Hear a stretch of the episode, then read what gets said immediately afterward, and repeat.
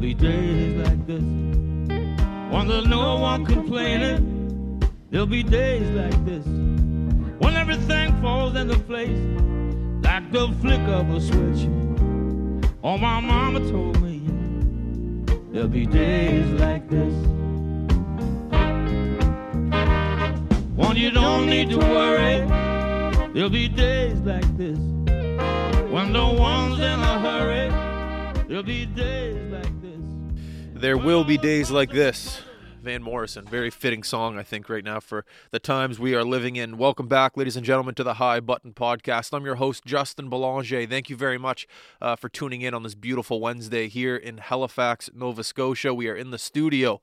Today's episode is brought to you by Generous United. Generous United is a membership based buying group headquartered right here in Atlantic, Canada. And their goal is to make sure prescription drugs are more affordable so we can all live healthier lives during this pandemic. One thing I love that they are doing right now is they're helping out small businesses that can't afford health care for their employees. If you can save one aspect of healthcare, whether it be a massage, dental, acupuncture, you're going to be able to afford other aspects of healthcare. So, if you can save some money on prescription drugs, why not do so? Head on over to generousunited.ca. That's G E N R U S united.ca. Today's episode is also brought to you by Crypto Vantage. Cryptocurrency is everywhere you go left, right, center, up, down, everywhere you look, every conversation you have. People are talking about cryptocurrencies. NFTs, what are those? Head on over to cryptovantage.com slash high button, scroll down to the bottom of the page, fill out the white paper, and CryptoVantage will send you a free information package that will allow you to know everything that comes to cryptocurrency. One more time, cryptovantage.com slash high button. Fill out the white paper at the bottom of the sheet, and you will be informed about everything you need to know, like I said, about cryptocurrency. NFTs, I have no idea what those are. Well, I do, but only because of Crypto CryptoVantage. Okay, Crypto CryptoVantage High Button Sports. We're here to help you. Today on the High Button Podcast, we have Dale Hubley. Dale is a local maritime hockey memorabilia collector. He recently came across my jersey uh, when I played for the Halifax Mooseheads, I played a game uh, called the Battle of Nova Scotia, where the Halifax Mooseheads and Cape Breton, I guess they're called uh, back then they were called the Cape Breton Screaming Eagles. Now they're called the Cape Breton Eagles. But that's a it's a Battle of Nova Scotia game that's usually actually played around the World Junior. So actually, like I remember that exact game was on December 30th, um, and the only reason I got called up was because a couple players, I think it was Marty Frk, Marty Frk left to go to World Juniors, uh, so I got called up, and I remember uh, it was a special game to me. One because I got to play in front of a, a, packed Metro Center, family, friends, and I scored my only Quebec Major Junior Hockey League goal as well. And that's always been a dream of mine since I was a kid. One to be able to play for the Mooseheads, and two to be able to score in the Metro Center back then. Um, so when uh, Dale messaged me about this jersey and said that he found it and uh, he was willing to, to give it back, I uh, I was very appreciative of him reaching out, and I'm happy to have him on the podcast because he's just not a collector of Mooseheads jerseys, just anything uh, anything local sports memorabilia. CTV Paul Hollingsworth did a great story on him uh, a couple years ago, going into his basement and showing everything that he had, uh, you know, from the Nova Scotia Voyageurs and all the teams back in the day. So Anyways, I'm excited to talk to Dale. It's going to be a great podcast. I'm Justin. This is the High Button Podcast. Here we go. You know what comes next. Oh, Dale Hubley, thank you very much for joining the show, man. I'm pumped to have you. My pleasure. Glad to be here. This is, uh, as you can see, what I'm wearing, which you brought over. This is a, a, jersey that, like I said, I wasn't looking for, but it's a jersey that you think of every now and then when you see a picture of yourself, uh, you know, playing in the Quebec Major Junior Hockey League and getting a goal in that jersey. Like I said, you don't look for it, but you look at it online every now and then. And for you to send that message, I don't know, three, four, five days ago, whatever it was, um, and for it to be in my possession now, I, I, can't thank you enough for for bringing this over and uh, and. Uh, and essentially reaching out to me. So I do appreciate it. Absolutely, my pleasure. A Battle of Nova Scotia game. Uh, so the fans are always pumped for, for that particular game. Big rivalry against the Cape Breton Screaming Eagles. Uh, so for you to get your only Q goal, uh, you know, unfortunately your only Q goal. Hey, I got that's more than most. You know, so, you in know. that in that particular jersey, it was easy to pinpoint that game that you got your only goal in. So uh, for me, once I obtained the jersey, it was a goal of mine to actually get it back to you. And I actually have the puck the puck is right over there on my uh, little fishing net. Uh, Sweet. whatever. So it's over there. So I'm thinking, and we actually did a podcast with Nathan MacKinnon, and they did an article about the podcast in the Chronicle Herald, and then they put a picture of me in the article wearing this jersey. So I'm thinking I might get this framed, put the article in the frame, and then put the puck. So you know, that's what I'm that thinking. That's what. I'm thinking. That would look great together. Yeah. Um. So let's talk about you. When, when did uh when did when did this hobby come into pat? When did it come into play in your life? Always been a hockey fan. Uh, grew up uh, in the 80s, started watching hockey early 80s. Probably 1980 was my first hockey game. Nova Scotia Voyageurs, my dad would have took me to.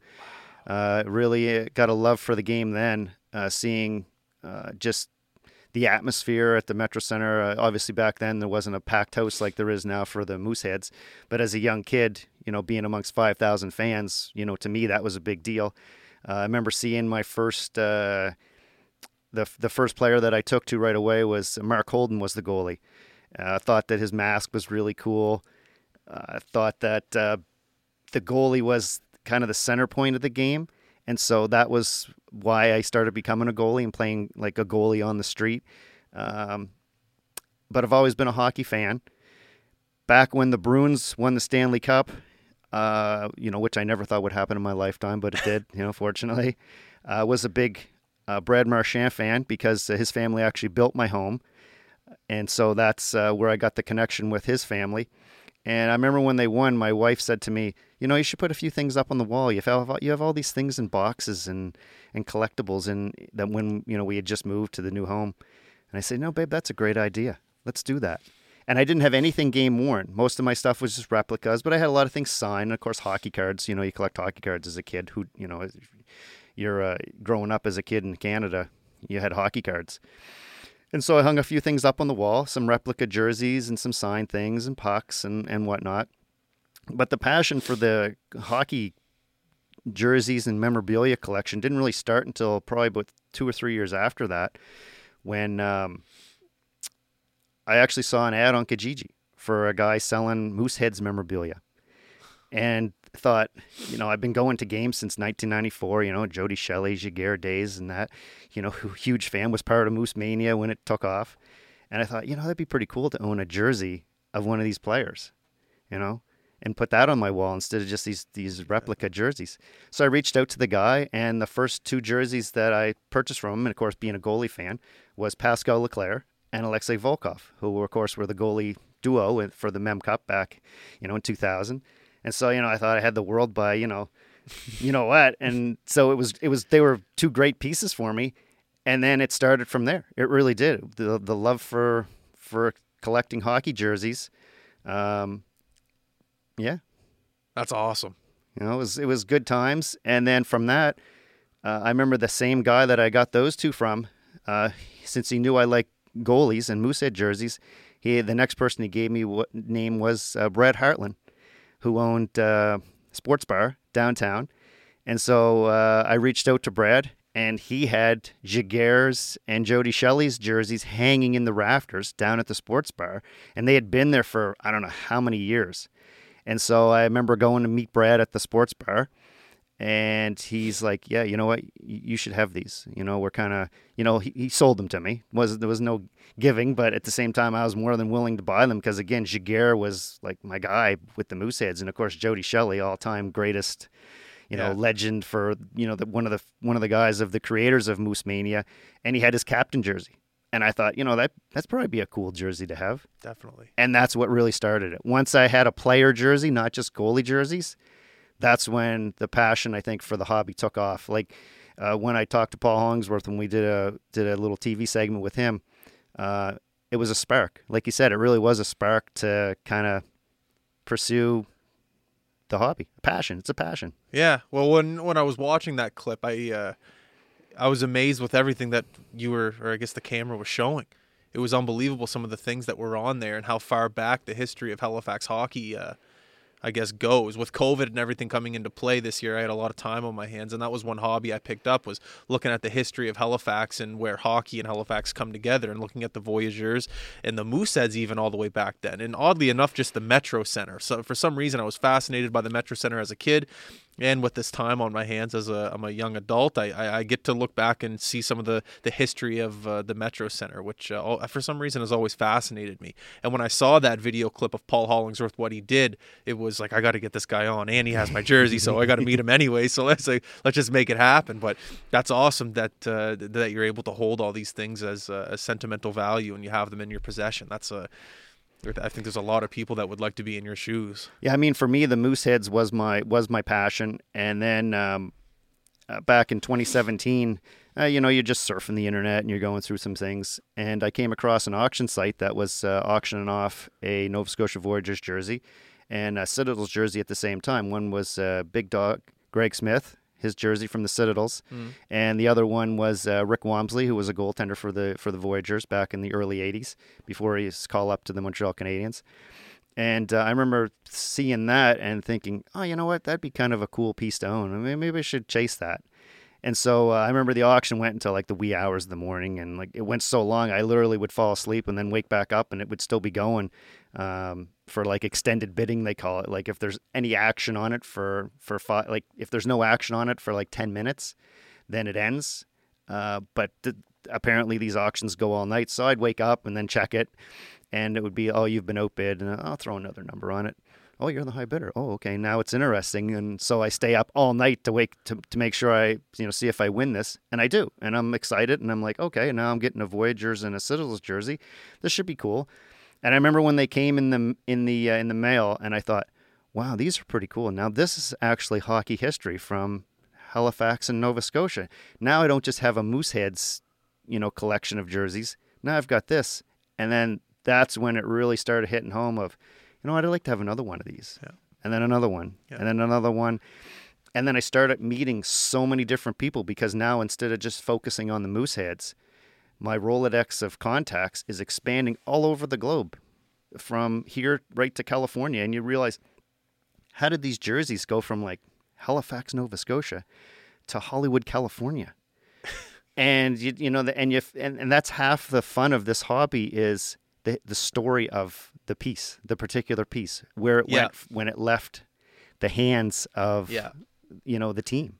I love that when you gave me this jersey, you're like, there's a little something yellow on the sleeve, and I'm, I'm trying to think like there's a story behind that little mark on the sleeve. You know, there when you bring this back to me and I open the package up, my mind is rushing with memories of being me being in the dressing room, putting it on for the first yep. time. There's definitely a special fit to this because it's a it's a this is a pro jersey, so they make it in a certain factory where amateurs don't get. There's a there is a story 100% i Absolutely. know that exact feeling that you're talking about has the hockey has uh, nova scotia sports hall of fame re- ever reached out to you?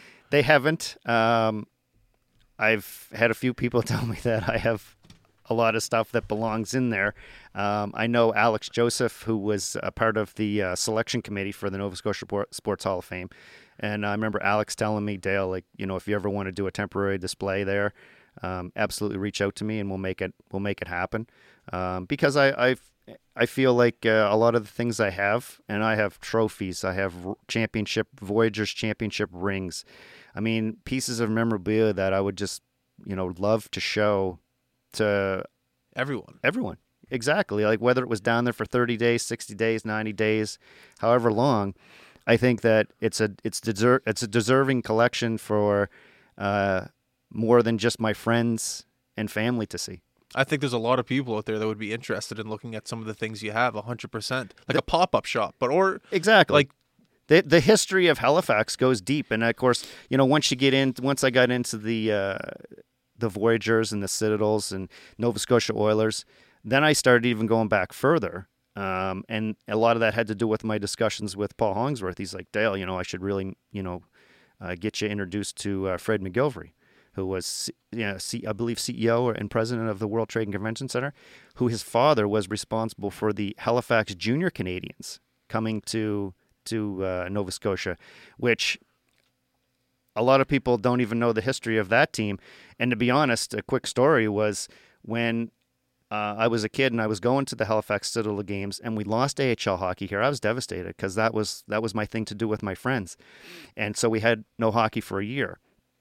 And then when the announcement came out that we were getting Quebec Major Junior Hockey, the Halifax Mooseheads, I was like, oh, whoopee, we're getting junior hockey. Who's going to go watch that? Was that the common like uh, excitement around the city? Did it? Was anyone like, eh? Was everyone yeah, it wasn't. just it, like it was it was big news, but I don't know just how. I don't think anybody anticipated the level of uh, professionalism that it would come to be these days in, in the, the packed ho- the packed house at the Metro Center that, w- that the Mooseheads get. But I remember my mother telling me and telling me stories of these Halifax junior Canadians of like people holding five dollar bills over the glass for Bobby Sheehan to get as many goals as he could, and he just kept scoring more and more goals, and like they just kept hanging more and more dollar bills over the glass, and the guy would just keep scoring. And I thought that's pretty cool. Well, we'll see where this goes, mom, because I don't know how I feel about junior hockey. And as we know, what happened to the Halifax Mooseheads just exploded. You know, it took a you know not that long, and once it did, it you know became eh, very exciting. Were you at the first ever Mooseheads game by any chance? I think I was, but I I- because I wanted to go see what see what it was all about. Um, I if I was, I really don't have a lot of memories from the game, um, but I definitely attended quite a few games from that first year. I I, I can tell you that I, I have a lot of good memories from from Yeah. that first year and Jaguar and some of the tough guys that they had on the team. And you know, we we we were a competitive team. Actually, we did decent. Yeah. Good to know. Yeah, Did you ever meet Jaguar or Shelley?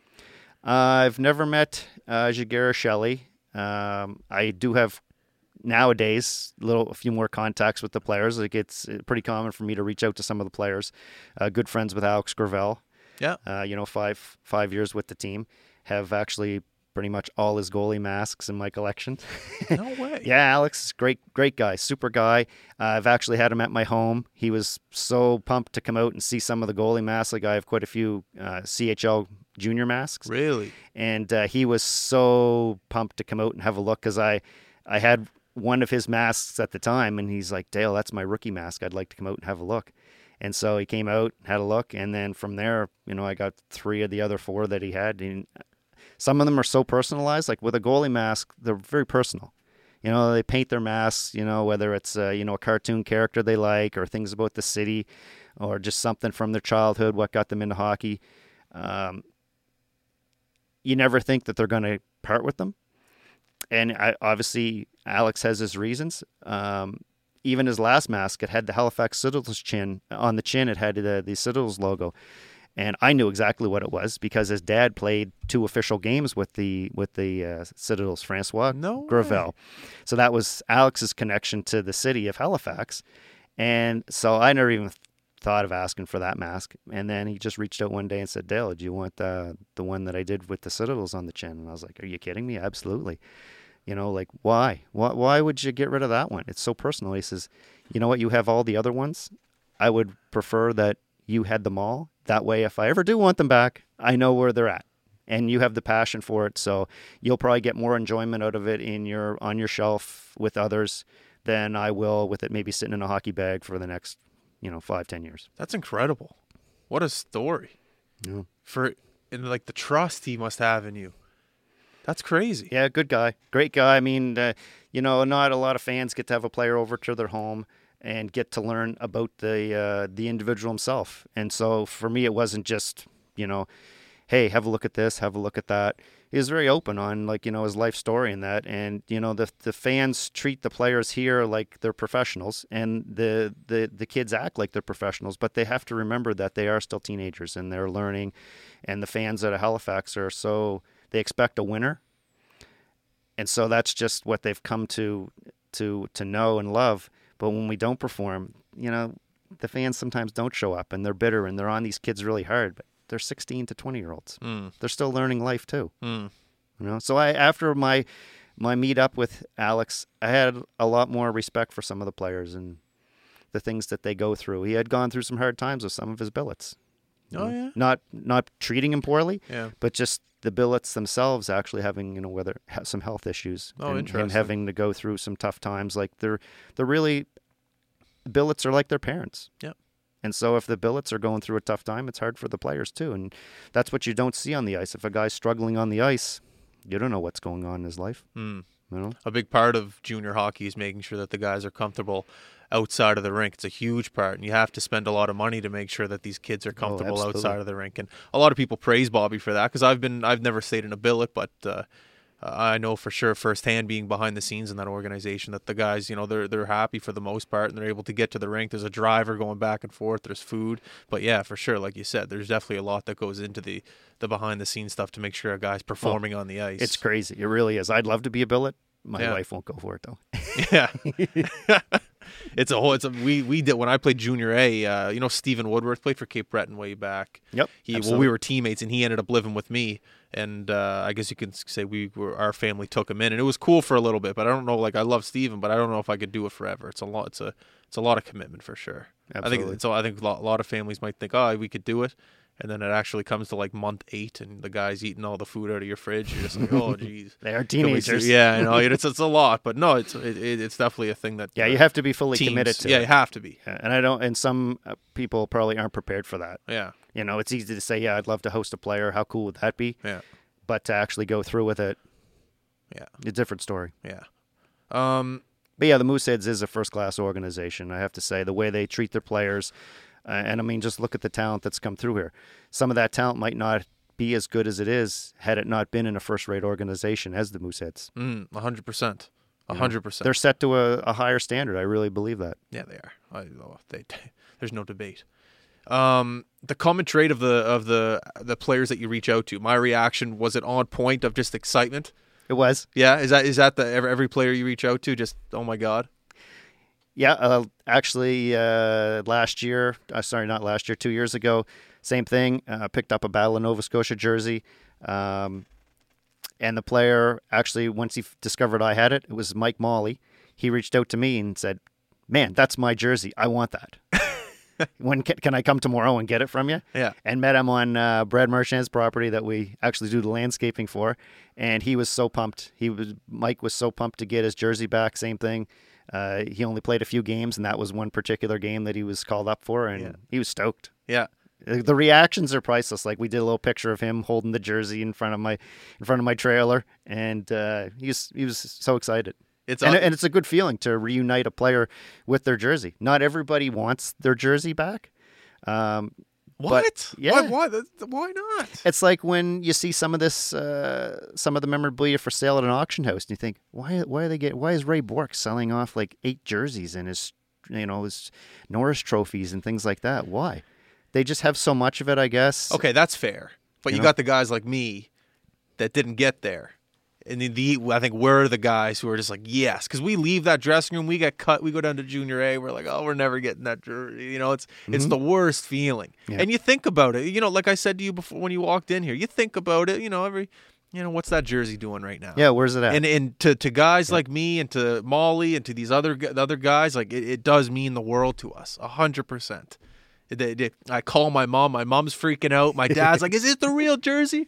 My dad's like, "Does it have the strap on the back? That's how you know if it's the real jersey." I'm like, "It's got the strap." like, like you know, like the, the amount of excitement that you brought to me and my family is priceless. It's, Oh, that's it's- great. it's- I'm- it's- and I'm glad. great- That's what makes it all worth the while. It Oh really does. I, the pa- I, I have a lot of passion for this hobby, and that is the very rewarding. yes. I love it. I love it when I can bring that smile to a player's face. Oh, a Christmas miracle we're calling. it. Awesome. That's what we said at the Awesome. Belanger household. Christmas Sweet. miracle. Sweet. But no, it, it's uh, i- i- yeah, it's awesome. So I, I, I want to know what the process. How do you hunt them down? There- And, or can you not give out the secret? Oh no, I mean there's numerous ways. I mean, uh, I have my methods. Okay. Um, and they're so varied. There's such a variety of ways. Like when I first started, if I didn't find an item on eBay or an auction house, I'd be like, "How do these guys? How do these guys get this good stuff? Where's how's this guy get a Jaguar mask or how's this guy get a Mario Lemieux jersey? Like you, you don't just luck into that. There's so many different ways, and I mean, it could be a um, a quick like for example the uh, the way that I got I got into the hobby as we talked about earlier with the um, uh, you know off air was my first jersey was uh, Volkov and Leclaire and it was a Kijiji ad. And the seller was actually had uh, back in the day they had a deal with uh, the Mooseheads equipment manager to like buy the home all the home whites and all the home and all the road reds. And uh, you know the money would be put back into new, new skate sharpeners and things like that that you know the team could use.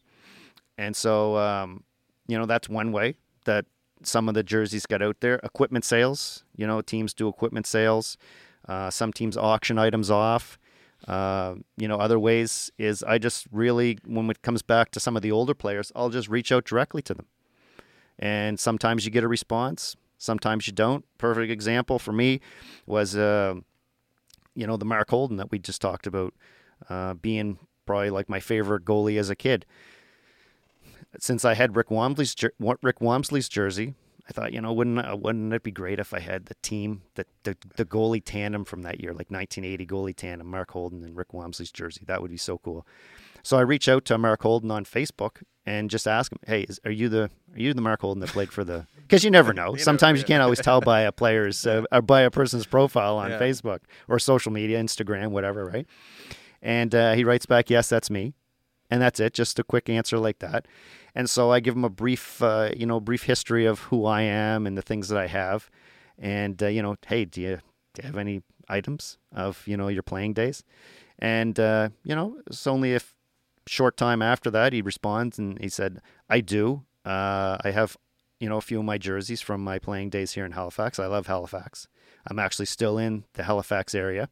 Love, like the city so much, stayed, right? Got married here. Another classic story of people right? staying here. Exactly. Yeah. And uh, he said, but Dale would take, you know, a pretty penny for me to pry my jerseys away from me. I said, well, can you send me some pictures? You know, like I, I just want to see.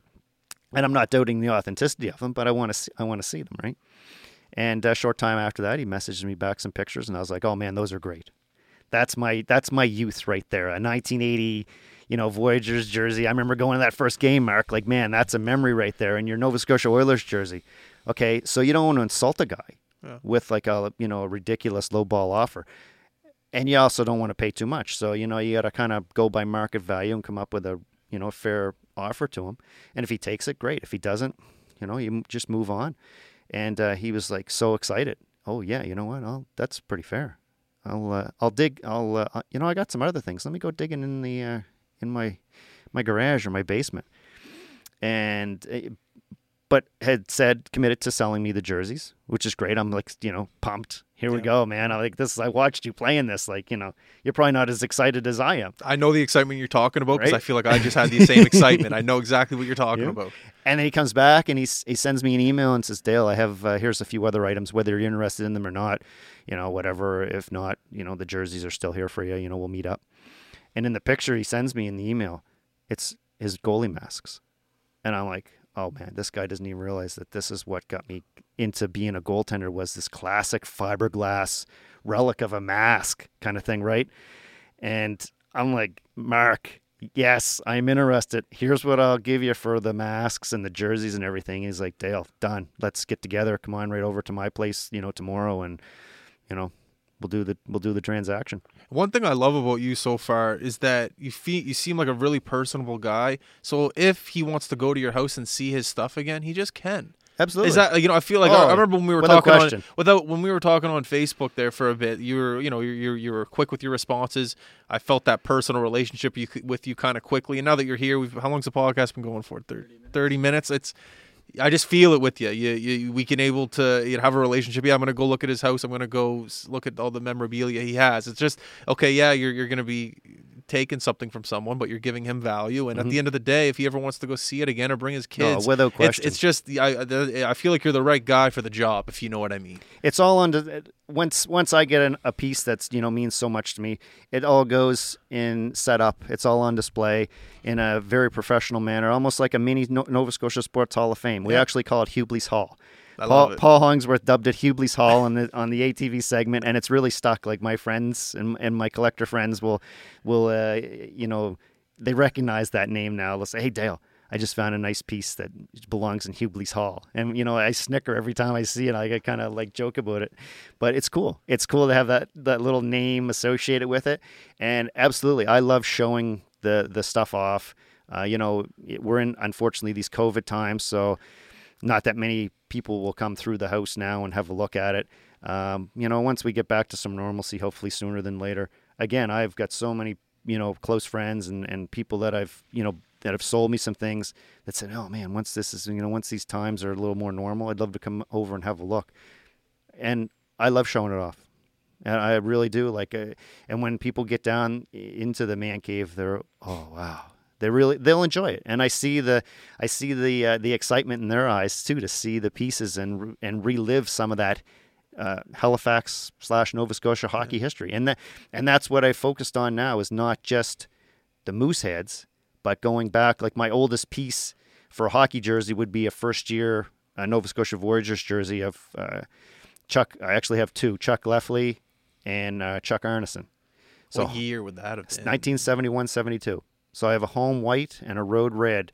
Um, and they they sit uh, and, in between them sits the uh, championship scoring trophy of Yvon Lambert, his scoring title trophy from uh, 1972-73. So kind of a cool little display wow. in that, right?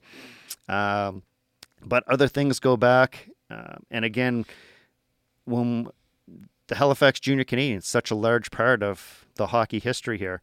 Um, just recently acquired a piece that for me is phenomenal.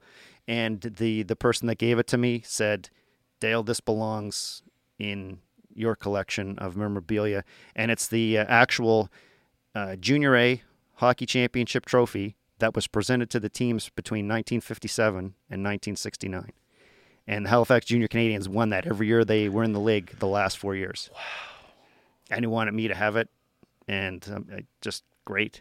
You know, you put that on display with a picture of the team from the first year, and like awesome. Do you ever flirt with the idea of getting like a storefront and opening up your own little Hall of Fame? I'd love to. I really would. I mean, there's it's at the point now where there's just so much stuff that you can't display everything. You know, like why not? Oh, I've got my complete. Oh, you mean in your basement? Yeah. just no room. Okay. Yeah, my wife says I can have as much as I want as long as it doesn't come upstairs. yeah, that's like me with this place. Nothing comes up. and I've I've I've filled it, and you know, like, but I can't display it all, and it's too bad because there's some nice pieces that probably sit on like just a uh, a fixture rack of clothing. And they're just on a hanger instead of being like on the walls. And some will say, "Well, why do you keep going them? Why do you keep buying all them? You know, like, why are you a hoarder? You know, like some people are jealous and uh, of hoarder. Yeah, because, well, who needs 13 Nova Scotia Voyageurs jerseys. I just want one. You know, and for me, I understand that, but it's they don't understand the passion that I have for that, for the, for those jerseys and for the teams and seeing those teams as a kid. Like I would have never thought that I would have pieces of that history in my basement, but I'm at the point in my life where, you know, I can afford to have them. I enjoy them. You know, I have a successful business and I and I reap the rewards of that. I don't you know, I'm not, I don't smoke. I drink very little, and so I like to spend my money on the hockey jerseys and memorabilia because I have that passion for it, and like I get excited. It's like a when when a box comes in the mail. It's like a Christmas morning for me every time. You know, you can't wait to rip it open, have a look at it, see the oh, it's got a couple of good team repairs here. Look at this. There's probably like that's a 14 stitch repair on that arm. There's puck marks, uh, board burns. Right? The more beat up yeah. they are, and my daughter's ex- has has accepted that passion as well. She'll come down and we'll you know we'll go. She likes hearing the stories. Hey, Dad, how did you get this one? Yeah. And she, uh, you know if you ask her, what's your favorite one? She'll always pick out the ones that are beat up the most too. Dale Hubley, life is too short to not do something you love, my man. You're exactly. a grown man. Who cares about what yep. people think? Yep. I'm a grown man sitting in my basement doing a podcast. Some people may not approve of that, but I love it. You you you got a you're a one man army. You're you're you you have collections that people will want for the rest of their lives. I wish I had some of your memorabilia that says uh, you're a one man army, and you come down here and you talk about the word passion you don't have to listen to this podcast to not know that there's passion oozing out of your mouth. That's all you care about is this stuff. So who cares if there's jealous people out there, dude? You're you're. I love it. You're you're, I, I love, you're, you're in the right. I absolutely love the hobby. Yeah, I love it. I've met some great people along the way, people all over the world, and you know, uh, when people see the things you have. Um, like even a perfect example, just being on that uh, the segment with Paul Hollingsworth, my phone just absolutely blew up for three days. And it was people that wanted to give me stuff, even. No. Hey, Dale, I saw your thing on TV. And uh, yeah, you know what? I've got a couple old sticks from the 1980s and uh, from the AHL that you know I got when I was a kid. But you know they've been sitting in my basement. I was actually going to throw them out, but you know, would you like to have them? I mean, the thing I've I know for sure that I have salvaged things from just going in the trash in a garbage bag and going to the curb and then probably to a landfill and never to be seen again. Do you know other people like you that live in this area that have memorabilia? Maybe not at your level, but just have the same passion as you. I- do. Yeah. Yep. Some team, some uh, some guys collect certain teams. I, you know, I have a friend that, uh, um, again, just met him uh, here a couple years ago, and he's has the same passion for the Cape Breton Screaming Eagles That's memorabilia. cool. That's cool. you know, and to and you get to go over to to his place and see what he's assembled for his team, and his passion was the same with me was with the Mooseheads when I had that passion with the Mooseheads that I still have, and he, you go over and he starts showing you the jerseys and showing you the memorabilia. He's got goalie equipment and things like that, and you see the look of excitement on his face, and he's excited to show off his memorabilia, you know. So like for me, I always be I'm always the one showing it off, but to go over and see someone else's passion it's exciting too. You get they're so excited to show you something. Oh, I get check out this. This is the game-winning puck from, you know, when the Eagles won this the series against Val-d'Or, and you know, Yeah. That's awesome. Yeah. I, want to talk about the Metro Center really quickly. Back Sure. in the day when the glass was really low, the railings were white. Um, do you have a story about the Metro Center back in the day for me? Just something like back at like, were you ever in there when they were smoking cigarettes? Like, were you, were you in there that long ago? uh, I don't remember smoking. Um, uh, like uh, my first going to that first game in 1980 with my dad, I do recall that uh, getting a program. So excited to see hockey live. Um, the biggest thing that I always remember with the Metro Center was the orange seats. That's to me, that's a fixture of the uh, Halifax Metro Center. So much so that when they did the renovation uh, back here a few years ago, 2014, 2015, can't remember how long now. Uh, I actually have a pair of the seats in my man cave as well. Awesome. It wasn't easy to track those down. They didn't save very many because a lot of them went to. Apparently, they recycled a lot of them. Oh wow. Yeah, Ah, yeah. They could have made some money off that. They could. They could. Um, so yeah, I have a set of seats, and it's uh, one of the seats is actually autographed by Brandon Reid. My favorite player of all time. Super guy, super guy. Actually, you know, I just met Brandon here uh, probably about three months ago. Uh, Oh my God. Are you see? He was in Halifax I, three months I, ago. I didn't meet him personally. I got to chat with him on the phone. Super guy. Uh, was selling off some of his jerseys. 55. When I played Pee Wee AAA, I went to the Quebec tournament, represented the Mooseheads. I wore number 55 because of him. Awesome. That's Yeah. a great, you know, things and stories like that are the ones that so many fans don't get to hear. Yeah. You know, what what number? Why did you pick a particular number? Sometimes it's just random, and other times it's because you know the Yeah. the, the player has a history with it. It's their favorite player. Brandon was super nice to deal with. So, I mean, I have quite a few of his game jerseys now, and he was uh, he was actually excited for someone like me to get the jerseys for the jerseys to come back to Halifax, and that and I love that. I love hearing that story. Kevin Kaminski, killer with the Halifax Citadels. That guy was so excited to have his jersey coming back to Halifax. Um, I, I felt his passion. Gives me like the fist pump on uh, you know text message like Dale, you did it, man! Like this is awesome. You're getting my jersey back in Halifax. I'm I'm actually very happy for that. Yeah, it's where it belongs. You know, and that's when you make that connection with a player, it's great. I absolutely love it, and I, and I don't do it to make everybody anybody jealous. I just I just it's again the passion. Do you have any Brandon Reid jerseys? Oh yeah, Ga- five game worn? five of them. No. Well, so yeah, do you have a black? Is it was a white, red? Do you have a black? I have one? his uh, Memorial Cup. the uh, Bauer. Is it Bauer? The Memorial They Cup are one? Bowers. Yeah, Bauer, his yeah. red, uh, his red Bauer uh, Mooseheads with the A and the Memorial Cup patch. Um, his uh, white, same thing. Yeah, uh, the white one with the Memorial- stripe. Yep, Yeah, absolutely. one. And then uh, he again recently he just decided to let some things go, and I picked up his Memorial Cup uh, captain jerseys from when he went to uh, Memorial Cup with Val-d'Or. Val-d'Or, the green. Yeah, the green and the white, and his Team Canada when he represented Team Canada. World Juniors. Yeah, he didn't even keep that one. He let that one go, and that one has an A on it as well when he wore number twenty-five. No way, dude. You, Dale, you have to like. People need to see this stuff. I'm not even. I'm not like you're sitting there laughing. I'm not laughing. Yeah, I'm not joking at all. Like you need.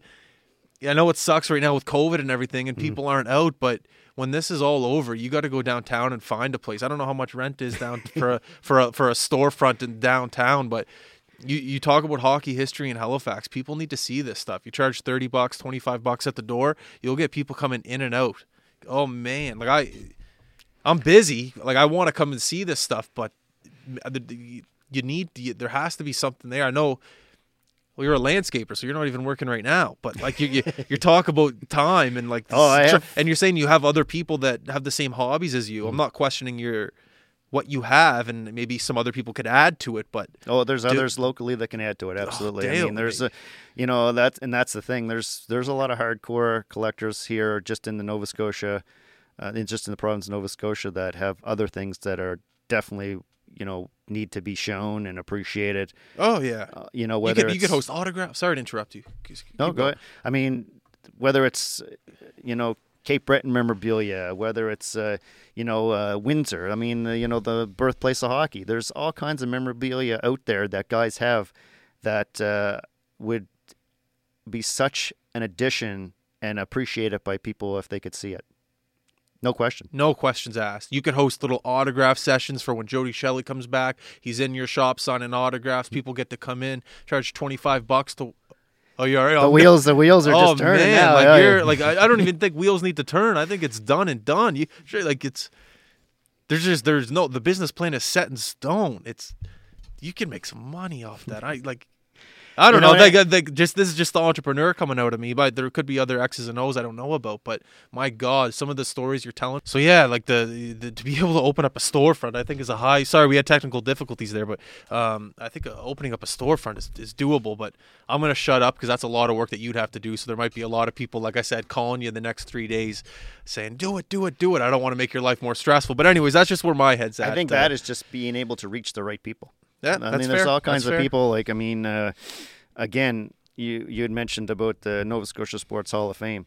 You know, like when they were set up at the uh, at the Halifax Metro Center, uh, Scotiabank Center, whatever you want to call the building. Um, you know, people will go through that all the time. And that's only a small sample of the things they have. The space they had there was very limited. I, I totally understand. Um, and I believe they're working on a new home if they don't already have one. Uh, I just don't think it's open yet. And again, I've I would really, you know, like to talk to somebody there. You know, if they're once these COVID times are kind of, you know, a thing of the past on getting something set up there because uh, there's so many things that people could appreciate and know it. There's a big thing of that business what would have to be tourists and fans coming from other cities. We all know with the Quebec Major Junior Hockey League, fans are very loyal, and you know when Moncton comes here, there's going to be fans from Moncton, Cape Breton, obviously, and uh, summertime, people from all over Canada come here because it's the home of Crosby. So there, there's there's definitely that uh, that that nostalgic feel here when it comes to the game in the Maritime provinces, and for you to have all that memorabilia and kind of make all that memorabilia glue and have everything come together. I don't know. I just think there's something there. That's me. I, t- I, I totally agree with Yeah. you. I really do. When the Mooseheads uh, hosted the Memorial Cup here a couple years ago, I actually did reach out to the team uh, to do uh, a display of Mooseheads history. I mean, because I have all the. gr- uh, There's no one particular player of all the greats that have come through here that I don't have. You name it, I have it. Giguère, Shelley, Tanguay, Nagy. You know, more recently, uh, uh, MacKinnon, Drouin, Ehlers, Meier, Hischier. I have them all. Ma- the masks of you know some of the mm-hmm. Moosehead goalies that are the greats, goalie gear from those guys. I have it all for display, and they just said that there wasn't any room. I'm not going to comment on that. It was disappointing. that's it was that's it was not that's- disappointing. That's that's that's that is. I'm furious. Th- That I'm not gonna. I can't comment on that. But that's infuriating. That's um. so, okay, I'm gonna move on from that. Yeah, That's um. I don't have very many Yeah, I'm not- negative things to say about uh, the organization, but that was a little disappointing. Whether I didn't reach the right person or not could be another story. But I was talking to an executive. That's so. all right. Um, to have a hobby and a passion like this, time and effort. How much time and effort goes into it? Hours per the day. You're Lo- saying you're looking on eBay. You're Lots. Yeah? I mean, that's the thing that uh, I don't think some other collectors locally here understand, and I think that's maybe where some of the jealousy comes into play with other with other hobby enthusiasts. Is you know, how did you find that? Like, I don't, you know, like you're so lucky to get that. You know, there is luck involved with it, but there's so much that goes behind goes on behind the scenes to get a piece. Sometimes hours of uh, research on the internet to find a guy's either a phone number or a, uh, a way to c- connect to a player, uh, or because sometimes uh, reaching out to someone doesn't lead to anything, but they have another lead for you. Oh, hey, listen, I don't have that, but you know what? I know a guy that's you know low, very private, has an item that you might be interested in. Let me reach out to him and see that if he'll, uh, you know, give it, give him a heads up that you might reach out to him or see if he's interested in maybe moving this piece. And sometimes you'll reach out uh, you know, you, so now you're like two or three people deep into finding another person uh, for a particular piece. And when you first reach out, when you finally get to that point, there'll be the, the response might be, uh, yeah, no, I don't think so. You know, it's not really what I want to do. Okay, well, listen, if you ever change your mind, uh, here, let me send you some pictures of the things that I have just to show you that I'm not a guy that's looking to, you know, buy it and then flip it like six months, two years down the road. Let me show you the things I've accumulated here in the last like eight years, 10 years. And you'll see that I'm a guy that has the passion, that wants to display it and have others appreciate it. And then all of a sudden, everything changes. Oh, wow. They, they, they realize you're not just in it for a quick buck or, or, or something, that, you know, maybe I'm not appreciating this particular item anymore. So you are the guy to have that, I think. I want you to have that. Mm-hmm. And then they'll, you know, well, then the negotiations start. Mm-hmm. Okay, so what do you want? You know, mm-hmm. and sometimes, and most times it's monetary, and then other times it's trading. You know, we have, oh, you have a Cape Breton Oilers jersey? Oh, you know, I don't have one of those in my collection. So why don't we do this trade? And they'll, you know, and then you start, nego- it's a negotiation. Yeah. You know, and other times, and this is my favorite part, is they'll say, no, nah, I'm not interested right now, but I'll keep you in mind. So I call it planting the seeds. And I'm telling you, I've had a, quite a few things grow from those seeds because you'll just be, I can remember a couple times where I just in the gym, you know, having a quick workout and the phone will ding, messenger, and literally a one particular message of many says, Dale, I think it's time. I think I'll let that piece go to you. Just randomly. You're not expecting it, but always ready for that moment. Life, man. Life is funny. You know? Planting seeds. I love it. That's planting, what life's about. Planting seeds. Planting seeds. And I've been fortunate and I'm very lucky to be in the position that I am to to be able to spend the money and to meet the people that I have with, you know, the the job I do and the lifestyle that I've lived now. And so I'm thankful for all that. So the whole journey when you first started, let's say your first trade, your first whatever, did you think it would be like this? Never. No. Never. Like that you know one hockey jersey has led to this. Like I mean it's it's part of my life now it's not work. It's just it's just what you want to do. Yeah, I mean, uh, being off in the wintertime for a couple months, um, you know, because uh, we, you know, my landscaping company doesn't do snow removal.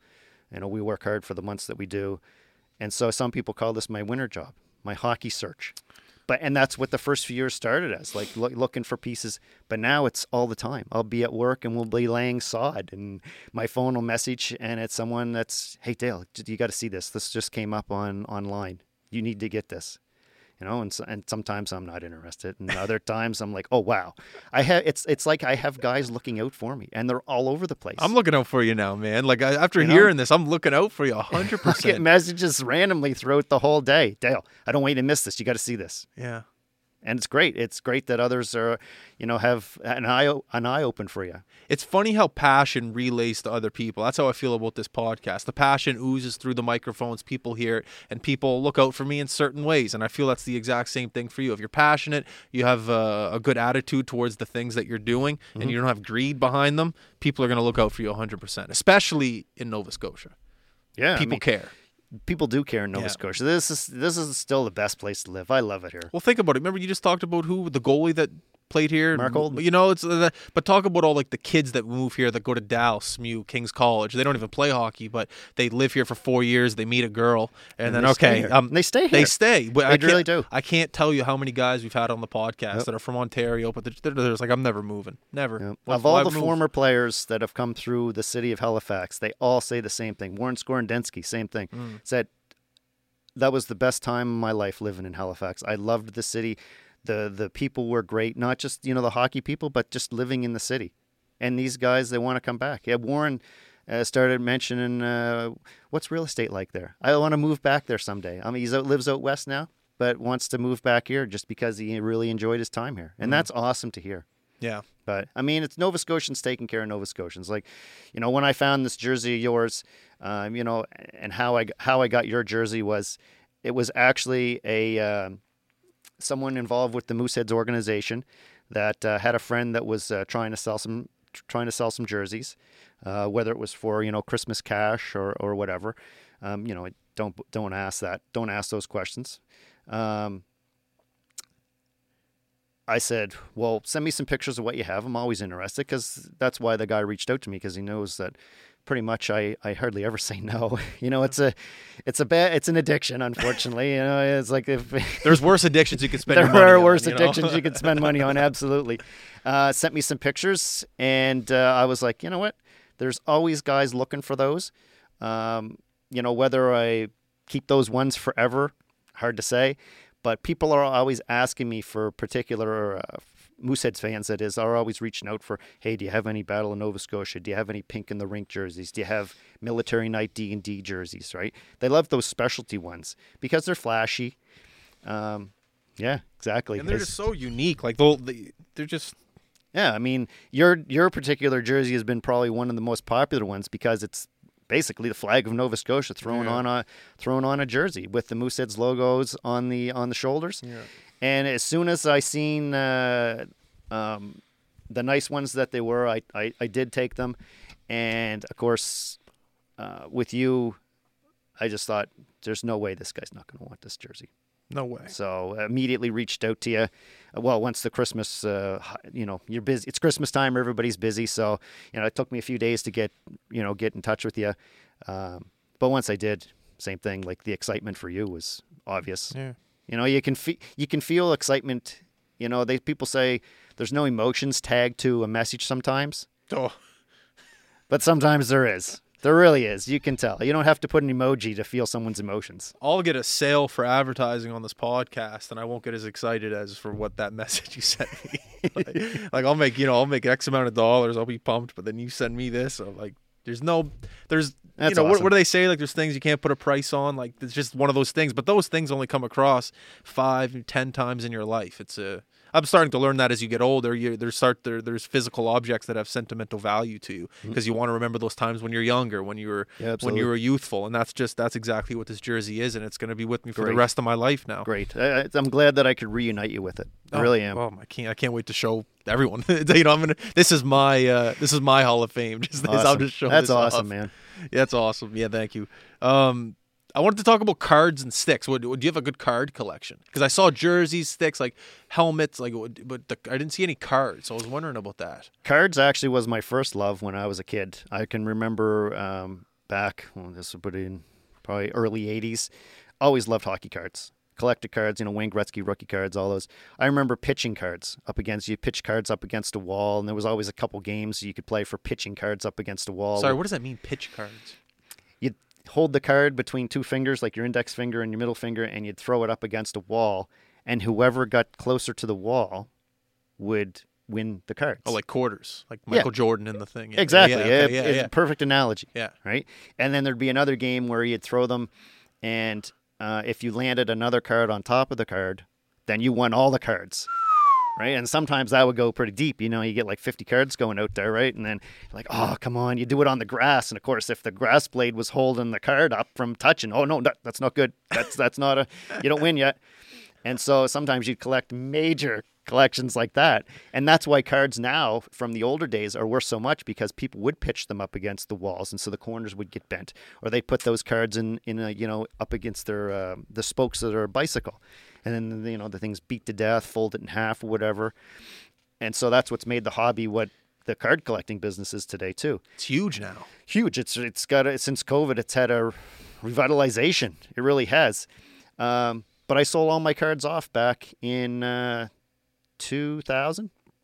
Just kind of got out of bought a house, you know, my first home back in 2000, and uh, had lost the cards had lost their luster for me. So sold whole, the whole collection to uh, to a collector, and uh, you know maybe kept a handful of cards that might have made it meant a little more sentimental value to me. Um, but yeah, just kind of walked away from the hockey card business, uh, and Yeah. know, It's I interesting. It never really picked back up for me It- either. like it's interesting how you say it's like two businesses. It's like the hockey card is its own business in itself, separate from the memorabilia. billion dollar business. Billion dollar business. The card. We're not even like not even hockey, just football. Like Pokemon. Those Pokemon Mm-hmm. Oh. cards are huge now. Yep. They're massive, millions and, of the, dollars. and, the, and the guys that collect cards, same thing. They have the passion for it. yeah, You know, the big thing now is grading cards. Sending a card and you know getting it grade. If it's graded a ten, oh baby, we got some big money here. You know, Yeah. like a Wayne Gretzky graded the highest grade of card. I don't even know if there is a perfect ten. I, there might be two perfect tens, I think, out there in existence. And it went for over a million dollars. what makes a ten a ten? Perfect centering, perfect corners, no bubble gum st- stuck to it, like residue, no wax from the pack stuck on the back of it Interesting. no blurry, not a not a double stamp kind of thing. Like sometimes the factory prints out a line. A lot of a lot of factors involved in that.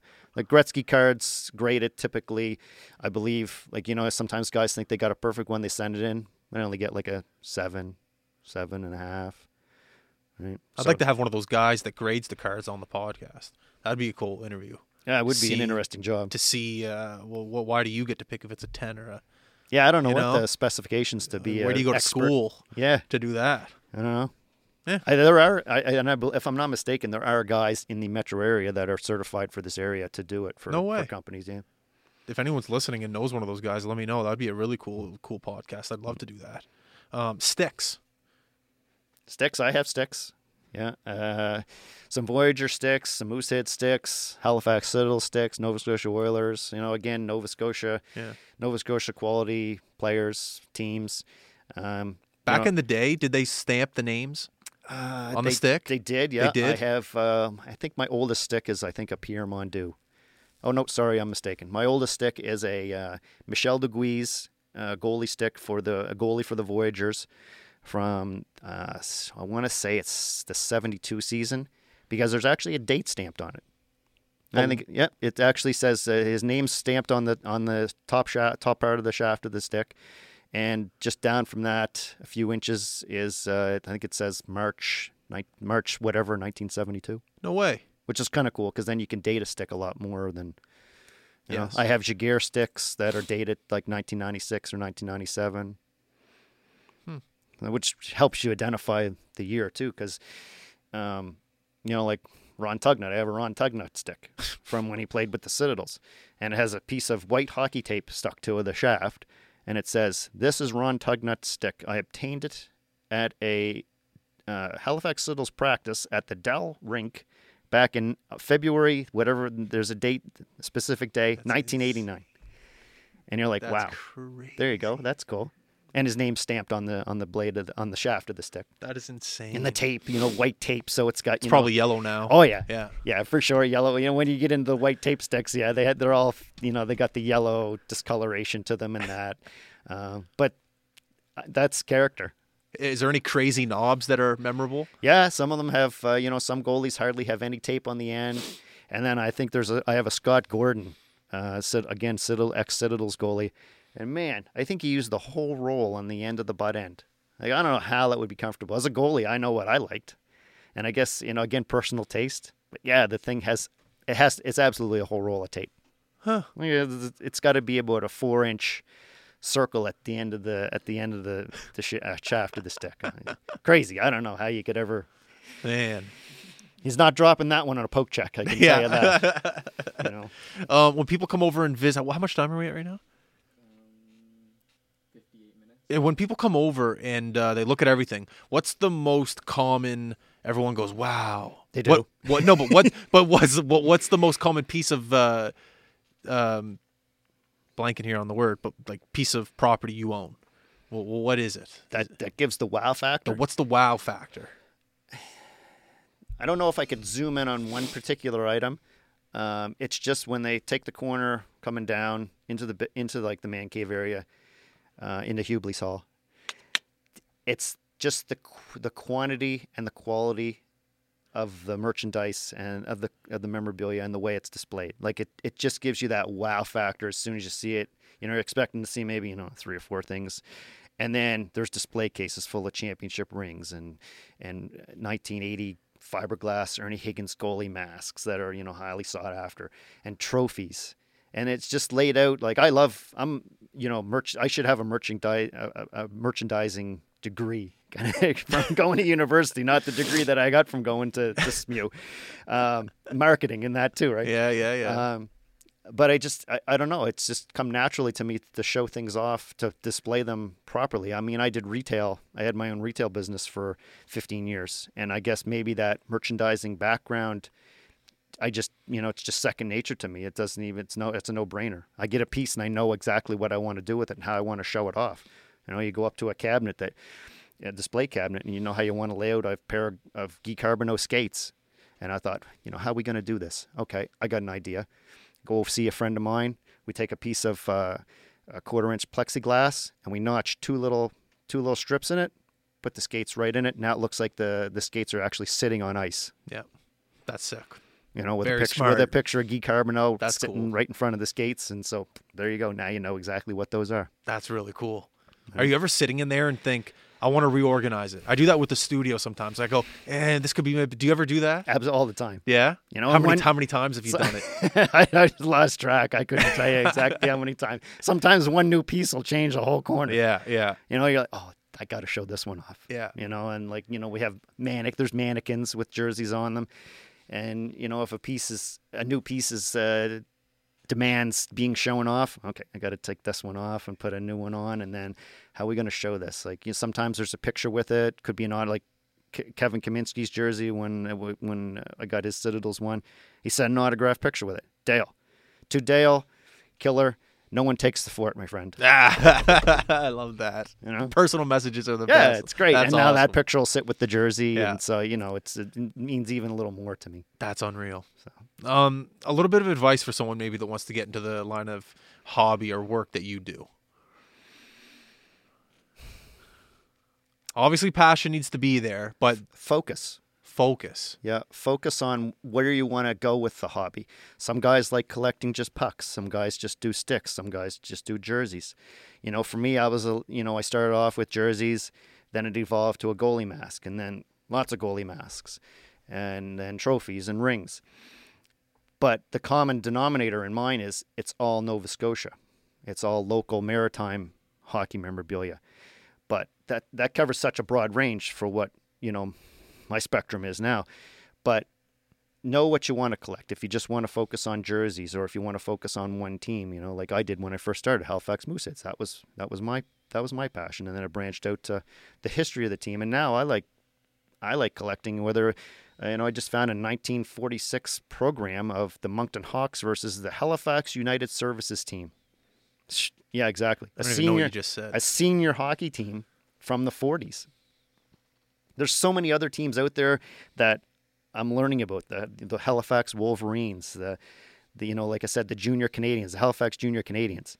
And if anybody has any Halifax Junior Canadians merchandise, I am in the market. Hey, no free plugs here. Hey, you got to pay for that. Finding their stuff is very rare, like programs and pictures.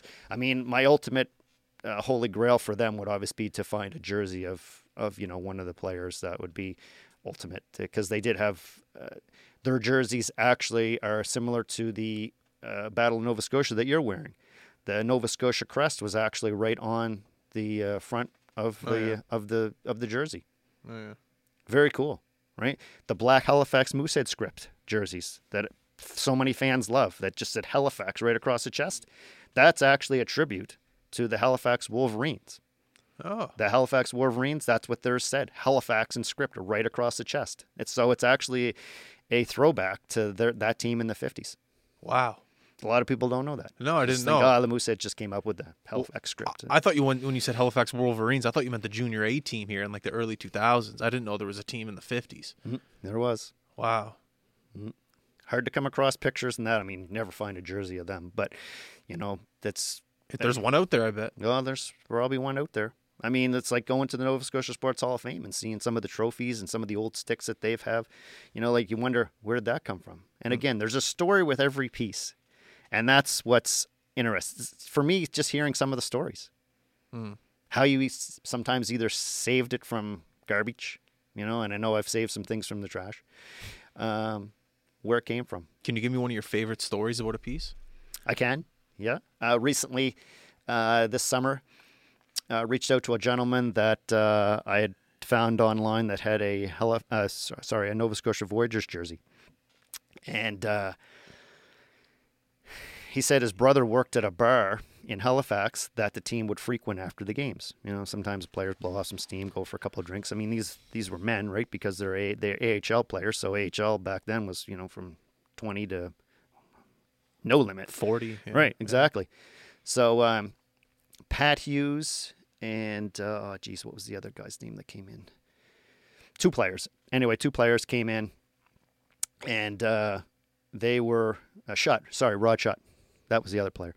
Rod Schutt and Pat Hughes would come into the bar, and uh, this guy's brother was a bouncer, or not a sorry bouncer. I'm ruining the story here now. Oh, it's all right. I'm, I'm, I'm in it. I'm in it. Yeah, he worked at the bar Okay. and uh, he wanted to get his brother a jersey, a, a jersey of the Nova Scotia Voyageurs. Who better to ask? Two players, right? So he asks, he's waiting on these guys, and he asks them, "Hey, can you guys get me a jersey?" They said, "Ah, you know, probably, but it's gonna, you know, it's gonna cost you something, and we don't want money. We want where you from." I was so sure. I bought a couple of bottles of rum. he said, "All right, we'll we'll do this deal. Next time you guys are in after a game, I'll be ready for you." So, players come back. I don't know how many games later. Who knows? And uh, but he's got a couple bottles of 151 boat rum for them. Oh, baby. Oh yeah, Oh. I can just see those guys now. They were probably so hot and horny to give that jersey back over to the to the guy working there and be like, "Yeah, where's our rum?" Yeah. So they each got a bottle of 151 boat rum. And Buddy got the jersey and gave it to his brother, and it's been in his hands. It was in his hands from 1976 all the way until this summer. wow. And when I reached out to the guy, he he said, "Dale, I know who you are. I've seen you on, you know, the ATV a few times, and uh, I think that uh, you're the kind of guy that deserves to own this jersey now. It's just sitting in my basement in a box, and I could tell because you could when we when we went for the transaction, it just had that like musty basement smell to it. Love it. As soon as he gave this to me, I smelt it. I did. He's the, the nostalgia, the smell. You Yep. can, it's like you just smell it. Yep. And so, uh, yeah, he said, uh, you know, I, I gave him a price and I said, let me know your thoughts. Because you never know what a guy's going to come back with, like, oh, that's an insult, or, you know, Yeah. no, no, I think I'd rather hang on to it. And then that happens. And he said, well, Dale, my thoughts are that this will probably be in Hubley's Hall before the end of the week. And so we got together a few days later, and he was so happy to to have the jersey in good hands, and I was really happy to get it. And again, it's a focus, it's a focal point in my collection. It was a great jersey to pick up. It was actually a 1973-74 uh, Jim Shaw goalie jersey, and Jim actually that year was a second team All Star, team MVP for the Voyageurs, and won the Hap Holmes Trophy for best goaltending in the in the league with. Uh, uh, who do you win that with? Dave Elenbaas. Wow. That was a great piece to pick up. Do those jerseys back in the uh, back in the day have the strap on the back or no? Uh, geez, I'm thinking now. It must have because the 71, 72 Voyageurs do. Not much of it. They used to call it a garter strap. It's not much. It's not the fight straps that we know nowadays. So what what it- what's it, what does it look like? Is it Just a little thin strap with a, like a loop? actually with a metal hook right on the end that must have hooked on like the hook? No snap. nope The hook. You feel the hook would come a little like a little button that would hook on like a button. Oh yeah. Yeah, not like the ones you know nowadays. Oh, the ones nowadays are they're, they're and not even coming off. and and that and things even in that it's evolved over the years like i have uh the a lot of the mid 80s jerseys like a perfect example the nike jerseys that the nova scotia oilers wore uh, they just had a loop and all you do is uh, to keep it as a tie down a shoe uh, a skate lace Uh, yeah like talk about like sh- evolution. That's one thing I think that uh, maybe a lot of people don't understand for what you do. You get to see the evolution of jerseys, it- it- gear. true very true You know, that's kind of cool. hmm The masks are the biggest thing too. Like to see that how the goalie masks have evolved, and and one of the things when Mark Holden's uh, when we did the deal with Mark, um, I got two masks from from Mark, and one was the you know the traditional face mold, molded to your face fiberglass mask. So that would have been his mask in like 1980, 81. But the following year is really where masks have come today What what year? Sorry. in 1981 82 his mask was a lefebvre mask that was the manufacturer and i, I might not have said it right um, but it's kind of what the masks are today the fiberglass but with the cage over the eye like over the Yeah, front part of your face Yeah. And it's so primitive it's kind of funny to see because it's it's like hand welded they're not like your cookie cutter mask produced from a factory now that's where it started Ah. Like you can see the spot welds holding the metal cage for the face, for the eyes and the face together. Wow. And it's evolved to what we know today for manufacturers like Bauer and CCM. It'll be interesting to see the next 20 years if you're still in this game to see the gear how its evolutioned or just came about from Oh. today. Goalie pads, Giguère's goalie pads that I have com- compared to you know Gravel's goalie pads of now, like the weight. Like you they're- could you it- could oh so heavy back in the day like Yeah. you know Giguère's 32 inch or 34 inch pads, you know with the knee with the knee ribs in them and stuff like that. Koho? Uh, Louisville. Louisville. That was close. Yeah, yeah, and then Giguère's or uh, sorry Gravel's new like CCM's super light. Like you could take that pad and just throw it so far. Oh, yeah. compared to the old man just the way even the straps the evolution of the straps where the placement is and you know it really is cool to see Yeah, definitely. you know to compare i have uh, four or five sets of pads and to go from like 96 to 2021 huge huge difference Oh, yeah. Big time. the height the thickness I- the, the weight I always thought the evolution of the visor was different. I was back in the day where we had to wear the bubble. I think the worst. I hated the bubble. And what they wear now is great. They got the Bauer, it looks great, a little thinner, and the, the steam goes up through. But the bubble would stop it here, and then it would steam up Oh, a yeah. little bit. It was the worst. always wiping it off with the with the towel so always back to the bench Always wiping it off with the towel. And then I remember like the Brandon Reid era. That wasn't even that good either. They had the kind of square Mm-hmm. nose. That that wasn't the best either. But I think they have it perfect right now with how the visors look. They're, they're Oh, they're even clean. jerseys, the, the the the new CCM quick lights. Yeah. uh, so much lighter, like designed in the shoulder area for players. Like you compare a, a, a 1980s jersey to a 2020 Mooseheads jersey, like just night and day. Yeah. Not just the weight, but the breathability, the way they're molded to the player's shoulders. I remember that was one of the big things I noticed when I got called up because junior A, you just get whatever Joe Blow jersey. But when you get called up to the Q, you get those. They were called Reebok Edge jerseys back Mm-hmm. in the day. This isn't one of them. This is, I don't know what this is, but still, you can still notice the um, the stitching and the quality of it compared Mm-hmm. to the things that you would wear in junior A. And I always remember that was a, a big uh, excitement point was put on the Moosehead jersey and it was a real pro stock Reebok Edge jersey. And there was a theory out there that, you know, you could sprinkle water on it and the water would run right off. And it did kind of run off. It kind of seeped in a little bit too. But I remember getting the jersey, putting it on. I'm in the dressing room and I just put a little water on my arm just to see it run off. And I always remember that was kind of a cool thing because everything just fits so nice and clean. And the pro stock gear for hockey is so much better than the stuff they sell at uh, like Sport Chek or Cleve's. It's it's it's uh Yeah, it's it's cool to see. It's it's really neat to compare the old with the new. The just the evolution, like you said, of how far things have come and where where they're probably going. Even yeah exactly. you know, is the goalie masks of today what we're going to see ten Oh, years yeah. from now, Yeah. twenty years from now? Like I compare a uh, I have a Mark Yetman uh, mask when he was on the Mooseheads, and it's a uh, it's an iTech, and the size of it compared to a CCM Gravel, night and day. The the Gravel is so sleek, it looks so narrow. It's almost like half the width of this Mark Yetman, and I don't think Mark had that big a head. It's just the design Yeah. of the mask. iTech. Yeah, it wasn't. I remember those iTech helmets. Yeah, they which were, I they were which you- chunky. they were chunky. They eventually evolved into the the. I don't know if Bauer bought them or if they just evolved into the, or if Bauer just kind of became the manufacturer supplier for the Q there for for many, for a few years. Um, but they just were m- more streamlined once they were Bauer's. Yeah, The maybe fitment, maybe the fitment just even looked better on them, and the safety factor too. It looked like.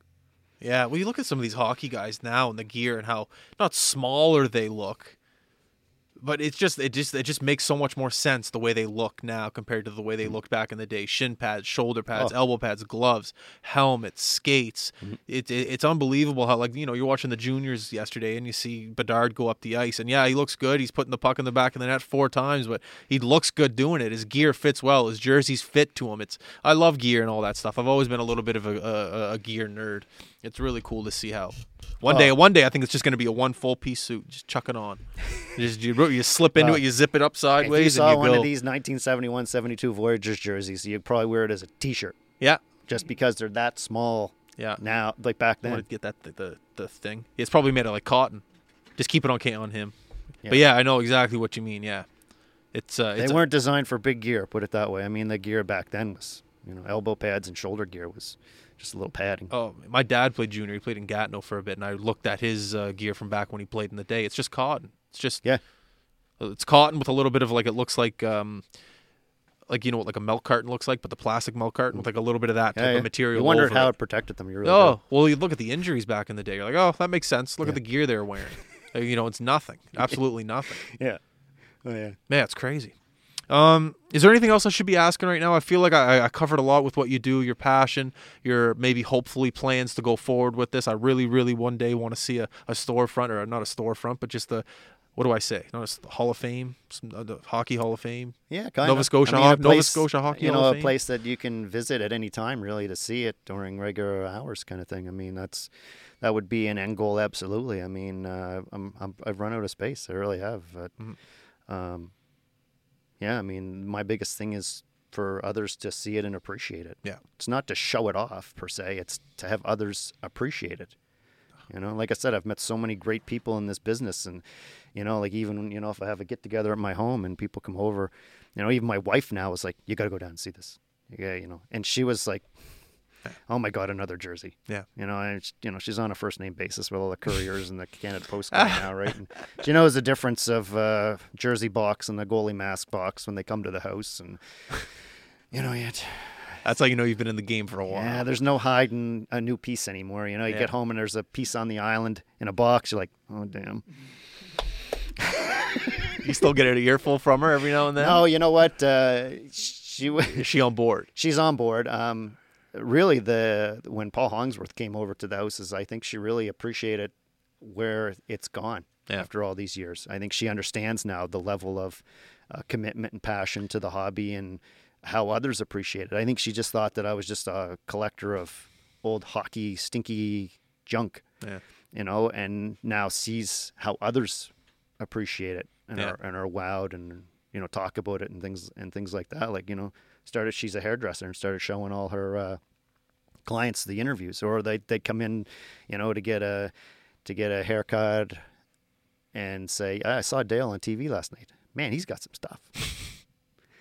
and then I think that's what Yeah. opened her eyes to Yeah. it, and so she appreciates it now too. Yeah. She doesn't go down there to see it too often. Like, Yeah, she know, lives like, there. Like Yeah. I said, it's her rule. As long as it doesn't come upstairs. That's a fair rule.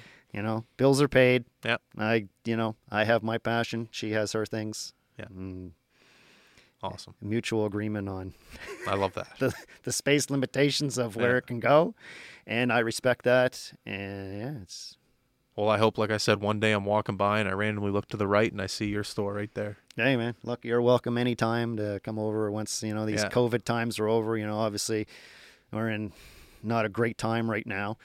Um, just you know, disappointing that normalcy has left our lifestyles. It's tough. You know, but um, you know, normal times will be back. I hope you so. know, for me, uh, you know, maybe when those normal times come back, you know, maybe there's, you know, I've by then I've reached out to, you know, maybe Nova Scotia Sports Hall of Fame, you know, like wherever. As long as the understanding with with wherever I do something is it's mine, you know, like, you know, for me, you know, I've I've spent a good chunk of change on this hobby and that, and you know, uh, whether my daughter is the one that ends up with it because I only have the one do- one one child, um, but she likes it, she understands it. Um, but whether it's hers and she does whatever she wants with it, Mm. you know, then you know, I think that she understands that it would be in the right hands. That's the thing. You got to make sure she understands the value of it. Hmm. The the person you give it to. It's you know, Yeah. it's it's it's it it it's no offense, but it's bigger than you. It's it, that that stuff is It is. Atlantic Canadian Mhm. sports history. That's like that's history. It is history. History's bigger than all of us. you know, and like I hated history in high school. Same. My teacher would hear this now, he'd be like, "Yeah, see, I told you, Dale, history's important." It's right? And until you start, until I started collecting all this stuff and then learning about the other, and I'm still learning now. Yeah. Like this 1946 program I picked up, I'm like Halifax United Services. Who are they? But then I read about them.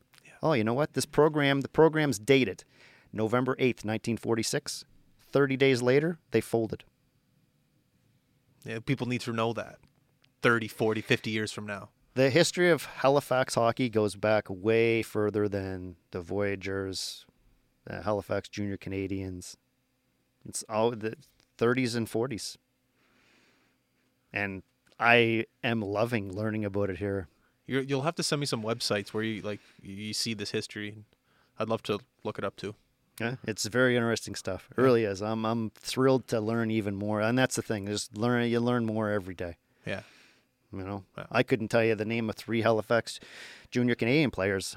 You know, six months ago, and now I'm peeling off their numbers. yeah. Now you're messaging Oh, them. 14, Yeah, Norm Guimond. Yeah, yeah, yeah. It's, yeah, Bobby Sheehan, number nine. Yeah, he was a good player, scored a lot of goals. Went on to NHL career, Went to Montreal Canadiens, California Golden Seals. Yeah. YouTube's great for that stuff too. YouTube It has is. some good uh, good videos on there It is. from way back. Just be surprised how quick. I mean, social media is what it is now. There's so much It's everything. you, you can learn quickly. You know? But It's at yeah, your fingertips. Old old old clips. I have a guy in uh, Massachusetts. He's digitalizing all video clips of 1980s AHL hockey now. So what, he has it like on VHS and he's transferring it over. Yep. Yeah. And he's like showed me the difference between like the regular footage, which is like so grainy you can barely make out the numbers on a player's jersey, to digitalizing it, and you're like, oh wow, is that a mark on that arm like that? That's a puck mark. right Wow. They're very cool. They're they're doing a lot of that stuff with like World War One and Two, Yeah. old footage, and they're digitalizing it, putting it on Netflix. I I, I- I know what you're talking about. That's Yeah. cool. And I mean, that's great for, you know, someone like me because he's doing he's it's almost like he's doing the work for you. Yeah. He's doing it for himself. Yeah. But he'll share it with you. Yeah. You know, which is great. I mean, to to meet guys like that uh, only helps the hobby. Mm. You know, doing Mm-hmm. the history of uh, you know, and that's the thing that you learn over the years. Um, trying to authenticate a jersey is a big thing. Because like now the, there's China knockoffs for everything nowadays and things like that. Yeah. And I mean, criminals realize how to make fraud and and make money off it.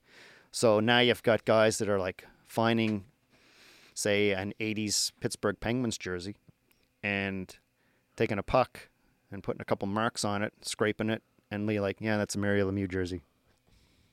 It's kind of smart, but it's a dick move. It's like Absolutely. you know, that's crazy that they're they're they think Because they know it, the jersey might sell for like fifty thousand dollars.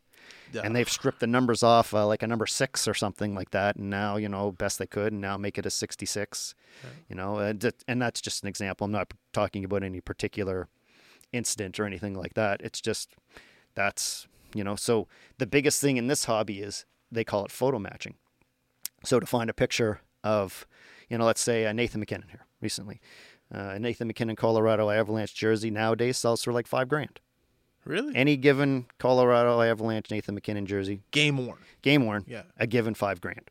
Okay, so you think you get a jersey, and typically you would do, and this is one thing that I would say for fans, you know, or anyone interested in the hobby is to do your research first to make sure that it is a legitimate, you know, say Nathan MacKinnon, you know, Colorado Avalanche jersey, and it could, and I mean, you know, we could be talking about Brad Marchand or any any player, not just the local guys. Connor McDavid, big thing, big money for his jerseys now, right? Twenty thousand, fifteen, twenty thousand dollars for just the last couple years, right? but to to photo match it. So and and now the players wear so many jerseys sometimes. So you're even looking for you know, a perfect example would be uh, McDavid's a captain. So there could be a couple of loose threads on the C. Mm. But if you can match them with, say, a Getty image or uh, any kind of online Google picture, you know, you find the highlights and games and video footage, and you go through them. Here is, you know, video footage of him sitting on the bench, but you can pause it, zoom in, right? So you got to match it with an image. I got you. You know, That's it could cool. be a puck mark, a Yeah. stick fray on the arm, anything like that. Then you know you have a legitimate, authentic, game worn jersey. Because the letter of authenticity is only as good as the piece of paper it's on, hmm right? You can, I can write a letter and say, yeah, this one was uh, worn by Yeah. So and so. Brandon Reid in 1999 2000 season. Huh. But when you have a picture of him wearing it in the Memorial Cup, hugging Alexei Volkov because they just lost, and it's all of this career's over with the Mooseheads, but there's a big puck mark across the front of the chest. Bingo. Yep. There's the real deal. That's cool. Things you learn. Things you learn. That's unbelievable. Take a peep, see, take a piece of paper on face value, but there's no denying a, a picture that's Yeah. you know an authentic match. This is great. I've had a great time talking to you, Dale. This is a this is a like this is a treat. I really do appreciate you coming in and talking to us Uh, today. listen, I mean, I look at myself back, you know, uh, 12 years ago when I first got into this and thinking, you know, now I'm the guy that helps people out sometimes like that, like telling them what to look for and the things to do, yeah. you know, that are just getting into the hobby. Because that's the thing about it. There's, it's when someone first gets in it, the excitement. Hey, Well, I yeah. got my first, I got my first jersey, man. You got to see this game worn jersey. Yeah. Right. And some people might only have one. Whether how you got it, I only have one. I'm happy. I'm a collector now. You know, like what do you want me to do? Yeah. You know, you there, and for I- that there- one, there'd be like another 20 out there. That's the thing. Every Nah, I'm good with the one, but yeah, I know what you mean. no, but, there would be like 20 other ones from that from that from Game, that game. yeah, right. yeah, You know, and how many get worn? Like you see, Mooseheads fans wear them to the game all the time, especially the night of a Battle of Nova Scotia game on New Year's Eve. Mm-hmm. Fans will particularly wear those. That But- game must be coming up. Sorry, That- keep sorry, keep going. Yeah, it's postponed now, obviously Oh, is it? because of the COVID. But yeah, um, yeah it would have been you know Jan- uh, 30th. December 30th or 31st, and the two game they call it the Hurley Cup now. The t- Oh, do they? two game total goal series. Yeah. Yeah, but it's still the same kind of. I like the Battle of Nova Scotia better, but the Hurley Cup is again history with the with the Hurley. Um, so yeah, it's it, but it's a game where you know has meaning to the players. A lot of those players get up for that game now because it's a rivalry. Definitely, especially if you're from Nova Scotia. Very fortunate to be from here and got to play in it. You know, I saw the clip of you scoring Yeah, it was cool. your eh? goal in that because I got to be honest, I looked for pictures of you wearing this jersey, Yeah. and it, and I couldn't find anything. I found someone's Flickr account, and I went through picture after picture after. That guy had like fifty pictures, and I'm like, he scored a goal. There's got to be a picture of him celebrating. Yeah. Damn, there wasn't. They're all on my Facebook. Some guy, someone, ta- I think it was Amanda Wicks who tagged me in all those photos. But then I looked one day randomly online four years ago. I typed in Battle of Nova Scotia, and it was the game. And this one guy was filming, and Oh, wow. my goal was there. But it was just me doing my research. Like, oh, that's me, 27. Yeah, like when you ta- when I got tagged in your uh, in the High Button Sports Yeah. Uh, post there, I was like, oh man, he's got even has a f- highlight of the goal. Oh, awesome. yeah. And then it was like three or four pictures of you, one uh, right through the glass by Yeah. obviously a fan or somebody taking a picture, and I was like, there it is. Yeah. There it is, man. Like there's no denying that's your jersey, especially since yours has a name bar on it, where a lot of them were screen printed.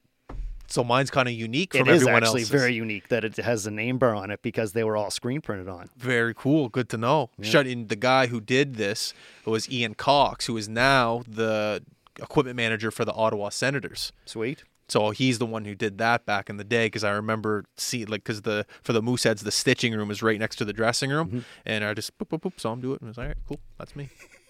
Stories. Nice. All right, Dale, I gotta let you go. Thank you very much for coming on the Thank you. podcast. You're Really appreciate it. You're welcome back anytime. Like I said, I'm sure you still have tons of stories we could talk Oh, yeah. about. So we'll circle back up a couple months down the road, and we'll uh, we'll we'll get together again and do this. Sounds good. Really appreciate the time. Awesome. Thank you very much. No Justin. worries. Everyone listening, thank you very much uh, for tuning in.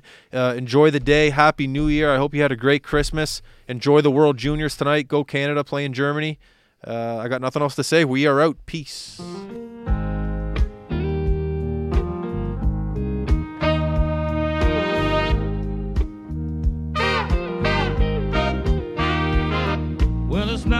Raining. There'll be days like this. When there's no one complaining. There'll be days like this. When everything falls into place. Like the flick of a switch.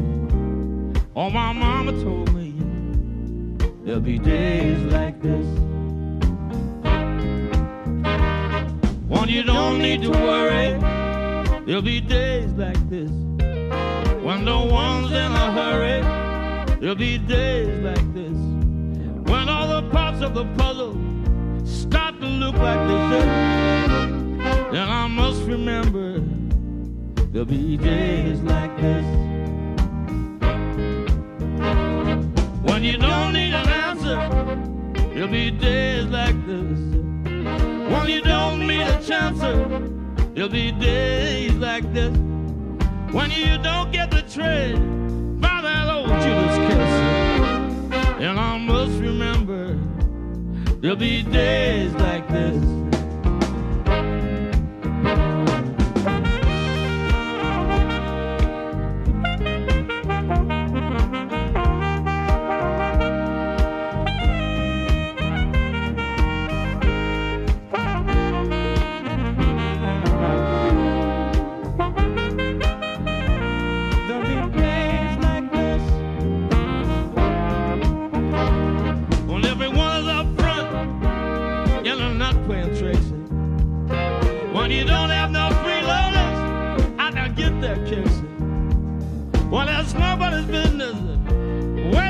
Wanna live. Well, my mama told me there'll be days like this.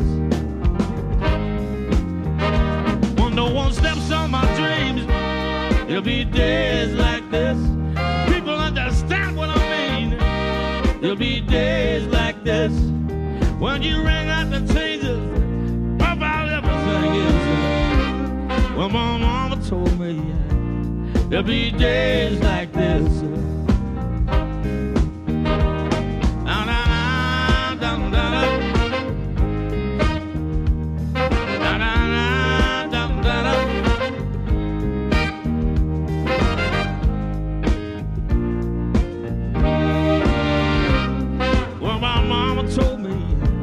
There'll be days like this.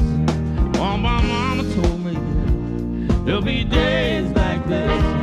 Well, my mama told me there'll be days like this. Oh, my mama told me, she said, there'll be days like this.